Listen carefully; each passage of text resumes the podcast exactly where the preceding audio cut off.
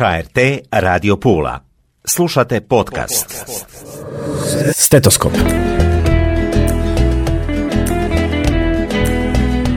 Mi došle, poštovane slušateljice i slušatelji, evo nas u još jednoj emisiji Govorimo o zdravlju.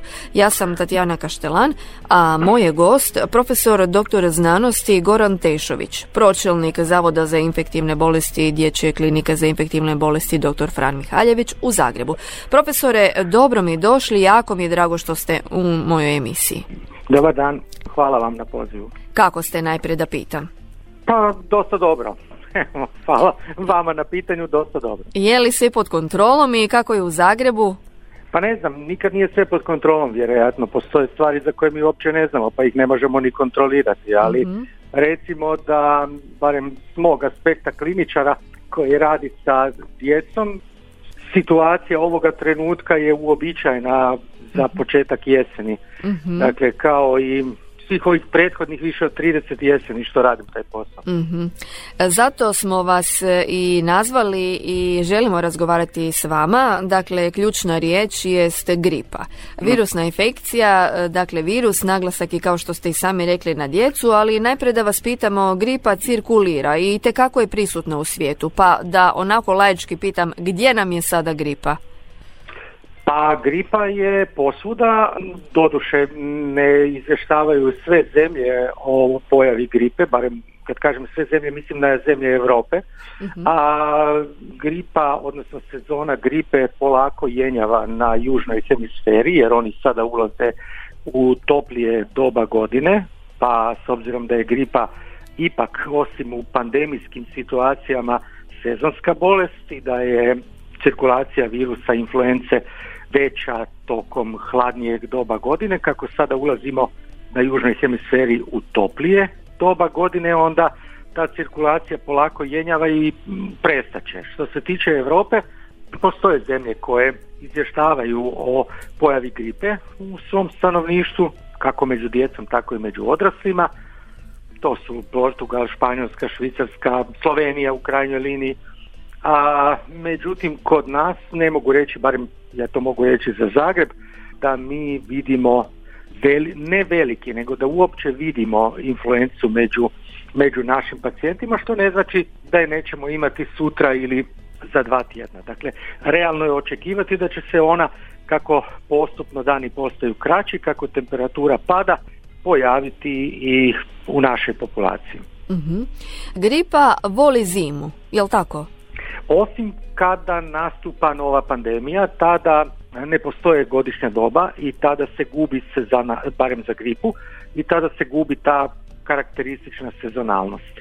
Dakle, gripa je bolest hladnijeg e, doba godine, najčešće je to kad je najhladnije, dakle krajem godine i početkom sljedeće, dakle negdje od druge polovice prosinca pa sve tamo do početka proljeća. Međutim, kada kreće zbog velikih antigenskih promjena pandemija uzrokovana novim virusom, onda se ta tipična sezonalnost gubi i to smo i mi imali prilike vidjeti kada je krenula posljednja pandemija influence, a to je bila influenza H1N1 u 2009. kod nas u 2010. kada smo oboljele od influence viđali i u ljetnim mjesecima. Kako je naša planeta zapravo postala globalno selo mm, i kako su svi krajevi planete dostupni i kako ljudi putuju, tako vi pojedinačne slučajeve influence možete vidjeti i izvan sezone, ali u svakom slučaju oni ne uspostavljaju svoje endemsko cirkuliranje i ne izazivaju veće epidemije izvan a, u Europi, dakle zimskih mjeseci kada je vrijeme hladnije. Nekako mislimo e, da će broj oboljelih e, možda ove sezone, odnosno nadolazeći e, period biti označen većim brojem, dakle da će biti više oboljelih od gripe. Nekako u protekle dvije sezone svjedoci smo, bilo je manje oboljelih, gripu je pod navodnicima zasjenio koronavirus. Je li je bilo? Pa gotovo uopće ne.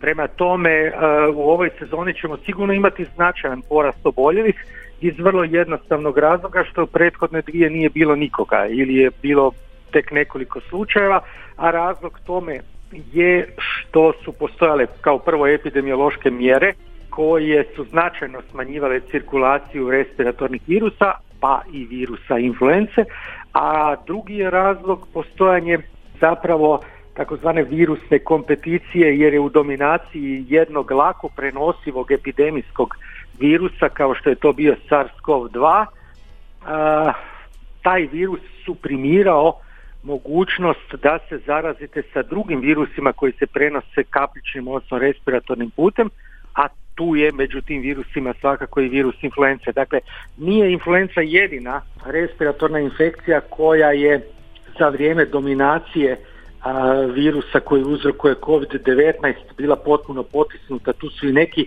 nama vrlo značajni virusi koji uzrokuju infekcije recimo u djece kao što je respiratorni sincicijski virus. Prema tome sigurno je da će kao prvo zbog toga što je e, ipak pandemija covida u ovom trenutku čini se u silaznoj putanji, dakle virusa je manje pa će ih nadomestiti drugi virusi i druga stvar zato što su popustile epidemiološke mjere, odnosno ne postoji više distanciranje, ne postoji zatvaranje kolektiva, ne postoji obveza nošenja zaštitnih maski, normalno je da će kada virus uđe u populaciju se on u populaciji lakše širiti. To nikako ne znači da mi trebamo očekivati neku pogubnu epidemiju influence ove sezone, a tim prije što prema onim podacima koje dobijamo iz južne hemisfere dominira tip virusa, odnosno tip virusa, to je H3N2, koji izaziva blaže kliničke, blaže kliničke slike. Prema tome, a, ono što treba svakako reći, to je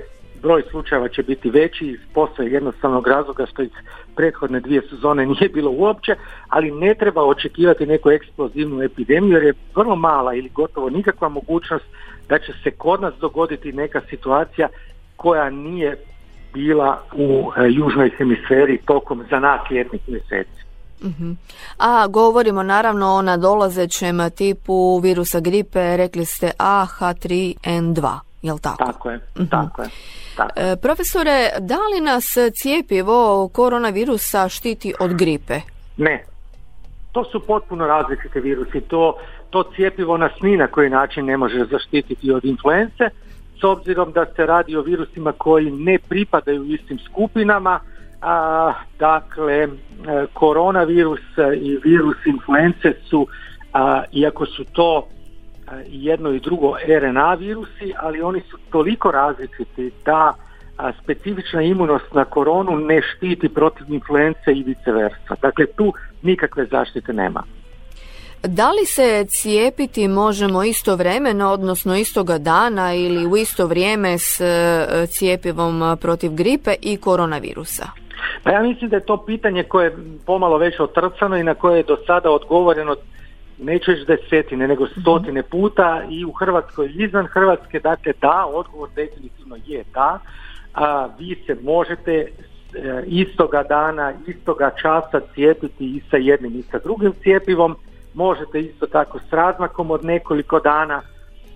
prema tome, odgovor je da, možemo se cijepiti protiv korone i protiv influence isti dan. Cijepljenje protiv gripe, a vrijedi kao i za koronavirus, prvenstveno e, se preporuča osobama s kroničnim bolestima, naime onima koji su ugroženije pod navodnicima.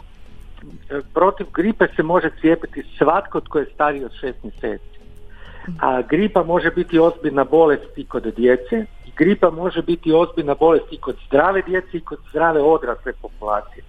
Ali postoje takozvane rizične populacije, odnosno rizične skupine u kojima je šansa za oboljevanje od posebno teškog oblika bolesti veća. To su bolesnici koji imaju neke kronične komorbiditete, bez obzira na dob. Dakle, to mogu biti i djeca i adolescenti i odrasli ljudi i stari ljudi.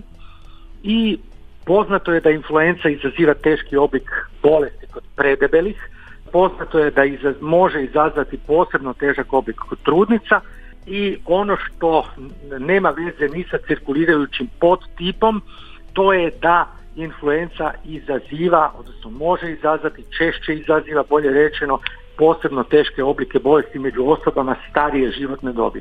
Takvih je u Hrvatskoj iz dana u dan sve više. Populacija u Hrvatskoj stari, sada smo već, ako se ne varam, prešli postotak od 25%, prema tome svi bi oni trebali imati barem nekakvu zaštitu protiv influenza, mogu je dobiti samo tako što će se cijepiti. Mhm.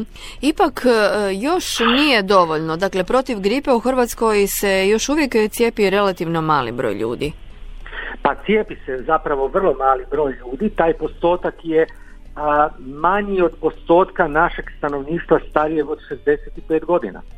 Prema tome čak ni oni nisu svi cijepljeni, čak ni oni koji imaju kronične komorbiditete i nemaju baš nikakve kontraindikacije za cijepljenje protiv influence nisu cijepljeni. Ja to vidim i među mojim pacijentima koji definitivno imaju indikaciju da budu cijepljeni, oni nisu svi cijepljeni. A prema tome definitivno u Hrvatskoj jer se premali broj ljudi cijepi protiv influence, ne cijepe se niti svi zdravstveni djelatnici što bi bila naša obveza ne samo zato da ostanemo zdravi i možemo raditi u sustavu, nego i zato da smanjimo vjerojatnost da obolimo i e, prenesemo kada sa minimalnim simptomima e, na početku bolesti dođemo na svoje radno mjesto infekciju našim korisnicima, odnosno pacijentima ili bolesnicima. Mhm.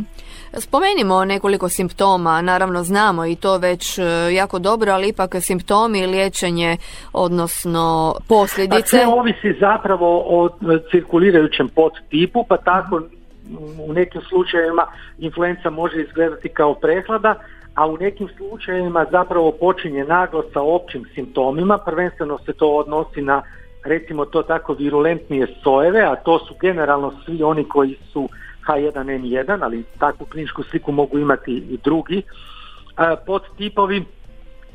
Dakle, bolest može početi, kako mi to volimo reći, iz punoga zdravlja, naglim porastom tjelesne temperature i općim simptomima. Opći simptomi su glavobolja, bolovi u mišićima, opće loše osjećanje, mučnina, Pospanost može biti također jedan od simptoma, a onda nakon nekoliko dana obično se razvijaju respiratorni, respiratorni simptomi. U svakom slučaju to je bolest koja izaziva jednu izraženu nemoć, slabost, bolove u mišićima, tako da bolesnik koji nema specifične imunosti, a koji je zaražen virusom influence, najčešće ne može ustati iz kreveta ili to čini teškom mukom, odnosno uz tuđu pomoć. Prema tome, to su neki najčešći simptomi. Može to biti proljev, povraćanje. Dakle, nema specifičnog simptoma, ali glavobolja i bolovi u mišićima i kostima su izraženiji nego kod ostalih respiratornih,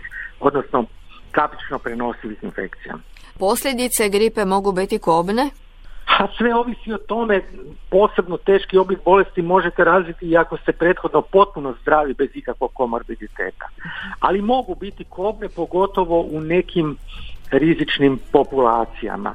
Dakle, mogu završiti sa razvojem teške upale pluća kod žena koje su trudne, pogotovo ako su u trećem tromjesečju trudnoće, kod bolesnika koji imaju kroničnu obstruktivnu plućnu bolest, kod bolesnika koji imaju a krvožilnu kroničnu bolest mogu dakle zbog povećanog metabolizma, zbog povišene temperature i zbog direktnog djelovanja virusa izazvati kardiovaskularne komplikacije koje se da pacijent nije inficiran ne bi razvile pa će pacijent umrijeti ili doživjeti i uz malo sreće preživjeti teški infarkt miokarda ili cerebrovaskularni inzult a moguže virusi direktno oštetiti pluća, to je češće recimo kod H1N1 nego kod H3N2, dakle kod starih ljudi i ovi uvjetno rečeno blaže blaži virusi influence, dakle e, blaži e,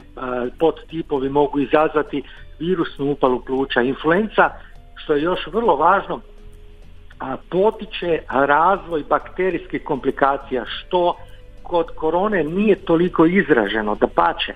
A, dakle, influenza otvara put bakterijskim komplikacijama, prvenstveno su to pneumokokne bolesti, odnosno pneumokokne infekcije. Kako se kod nas a, relativno kratko cijepi djecu protiv pneumokoka, a odrasla populacija je uglavnom necijepljena protiv pneumokoka, takve su komplikacije kod nas vrlo česte. Pa bolesnik uvjetno rečeno preživi influencu, ali ne preživi pneumokoknu upalu pluća ili pneumokokni meningitis. Prema tome, generalno je influenca vrlo opasna bolest i to se vidi svake godine kada se promatra e, broj preminulih u nekoj populaciji. To je tako i kod nas i svagdje u svijetu gdje se takozvani ekstra mortalitet poklapa sa epidemijom influence. Dakle, vidite takozvani višak smrtnosti.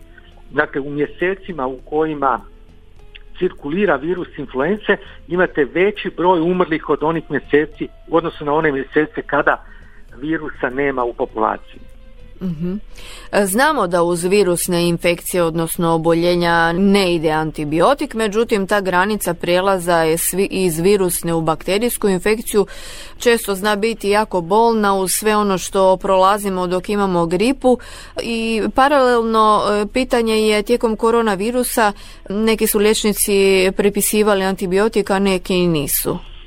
Pa bili su u pravu oni koji nisu prepisivali, iako e, postoje izjave o čudesnim ozdravljenjima zahvaljujući sumamedu, što naravno nije istina i oni koji oboljevaju od virusnih bolesti njima sumamed, odnosno azitromicin ne može pomoći kao niti jedan drugi antibiotik. Vi kad promatrate potrošnju antibiotika u Hrvatskoj, osobito takozvanu izvanbolničku potrošnju, Hrvatska je iznad prosjeka Europske unije, mi spadamo u zemlje koje puno prepisuju, odnosno e, koriste antibiotike i potrošnja je za vrijeme, e, za vrijeme pandemije korone dodatno porasla.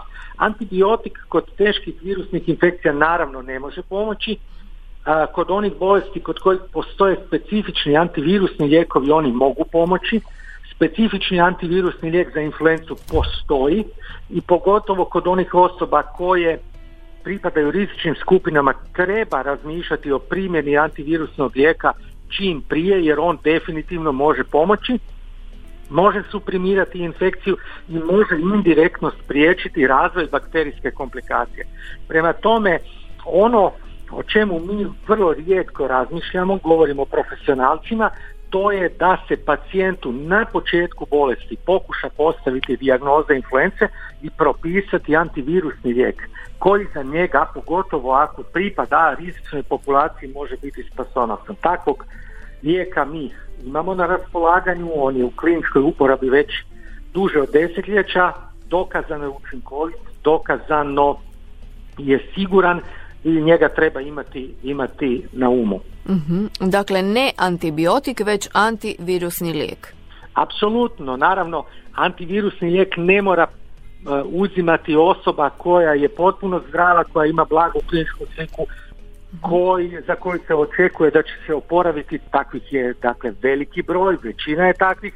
Međutim, ako imate bolesnika koji a, i inače a, funkcionira uz poteškoće zahvaljujući svojim kroničnim komorbiditetima, a takvih bolesnika među nama ima dosta. Dakle, to nisu samo bolesnici sa kroničnom obstruktivnom bolešću pluća, to nisu samo debeli, to nisu samo bolesnici koji imaju bolest e, krvožilnog sustava, to su u krajnjoj liniji dijabetičari, pogotovo oni koji su dugo vremena boluju od šećerne bolesti, koji imaju loše reguliranu šećernu bolest, bolesnici koji imaju oštećenje bubrega, koji su na dijalizi, svi ti bolesnici dakle predstavljaju ciljnu skupinu kod koje primjena pogotovo naglasak je na dovoljno rana primjena antivirusnog lijeka kod sumnje na influencu, a može biti spasonosna.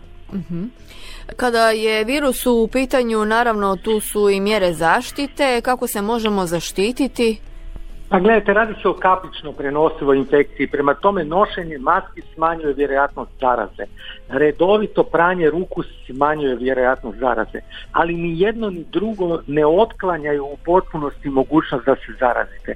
Naravno, ako smanjite broj vaših socijalnih kontakata, uostalom to se vidlo jako dobro za vrijeme pandemije i koronavirusa, pogotovo na početku kada su se ljudi adherentnije pridržavali propisanih epidemioloških mjera, da ukoliko se njih pridržavate da će vjerojatnost zaraze biti manja. Ali naravno To ne znači da se sasvim sigurno nećete zaraziti. Naravno, ako odlazite u veća društva bez ikakvih zaštitnih sredstava, odnosno bez nošenja maske na licu, da ćete povećati šansu da se zarazite.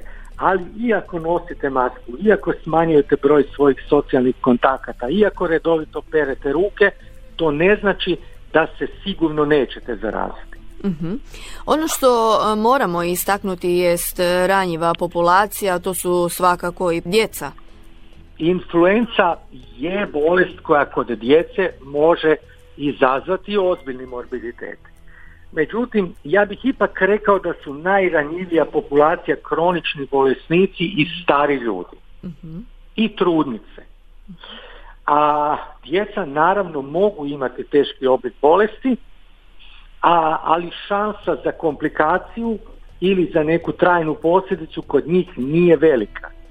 A, djeca će imati visoku temperaturu u trajanju od nekoliko dana, djeca osobito mlađe od dvije godine imaju šansu da dobiju febrilne konvulzije koje mi a, uglavnom shvaćamo dakle laička populacija kao nešto dosta strašno, a zapravo se radi o jednom benignom neurološkom simptomu. Djeca mogu imati naravno i ozbiljnije komplikacije kao što je razvoj doista upale mozgovnog tkiva, dakle specifičnog jednog encefalitisa ili upale pluća, ali takve komplikacije su ipak relativno ili apsolutno rijetke. Oni koji su pod posebnom ugrozom su kronični bolesnici i stari ljudi, i trudnice, i debeli, i dijabetičari. uh Cijepljenje, dakle, profesore, ono što treba istaknuti jeste cijepljenje, naravno ono e, također nije obvezno, e, cijepiva ima dovoljno, u našoj zemlji, evo i u Istru je stiglo prije nekoliko tjedana. Pa gledajte, ne znam što znači dovoljno, ima ga onoliko koliko ga Hrvatski zavod za javno zdravstvo naruči a ona naručuje ovisno o sezoni između 400 i 600 tisuća doza, ove godine je naručeno ako ja dobro znam oko 600 tisuća doza, a to ponovno kažem nije niti za cijepljenje onog dijela populacije koja je starija od 65 godina. No, s obzirom da je kod nas generalno um, volja za cijepljenjem protiv gripe na niskoj razini, i da nema puno ljudi koji se žele cijepiti, onda je cijepiva dovoljno. Pa prema tome svi oni koji se ipak odluče cijepiti, a velim to bi prvenstveno bilo dobro da su oni koji pripadaju rizičnim populacijama, bilo bi dobro da se cijepi mogu se cijepiti. Jel? Jer bit će sigurno dosta cijepiva svake godine, osim možda od kad ja radim, ako je to bilo u jednoj sezoni, da je cijepiva uvjetno rečeno nedostalo. Svaki, svake druge godine je zapravo cijepiva preteklo. uh Profesore, hvala vam na svim ovim informacijama. Što ćemo još poručiti našim slušateljima? Ha ništa, mislim da ostanu zdravi ako je moguće da se paze i da se cijepe naravno, da se cijepe protiv influence sa ponovnim naglaskom, pogotovo ako pripadaju nekoj od rizičnih populacija. Naravno, tu još ima jedna poruka, a to je da se odnosi na ukućane, na bližnje onih koji su pripadnici rizičnih populacija, jer cijepljenje će smanjiti vjerojatnost da zarazite nekoga od kroničnih bolesnika koji živi u vašoj neposrednoj blizini. Prema tome, ako imate staroga oca sa kroničnom obstruktivnom bolešću pluća ili staru majku koja ima dijabetes i koja ima venookluzivnu bolest i koja ima problema sa srcem, onda je puno veća zaštita ako ste cijepili nju od njega, odnosno nju i cijepili sebe i ostale ukućane koji s njima dolaze u česte neposredne kontakte. Dakle, na to isto treba upozoriti. Dakle, postoji i direktna i indirektna zaštita. Mhm, jasno. Profesore Tešoviću, hvala vam najljepša. Do idućeg slušanja i razgovora ja vas lijepo pozdravljam iz Pule. S nama je bio profesor doktor znanosti Goran Tešović, pročelnik Zavoda za infektivne bolesti pri klinici za infektivne bolesti dr. Fran Mihaljević u Zagrebu. Profesore, hvala vam najljepša i lijep pozdrav iz Pule. Do slušanja. Molim lijepo, doviđenja. Stetoskop.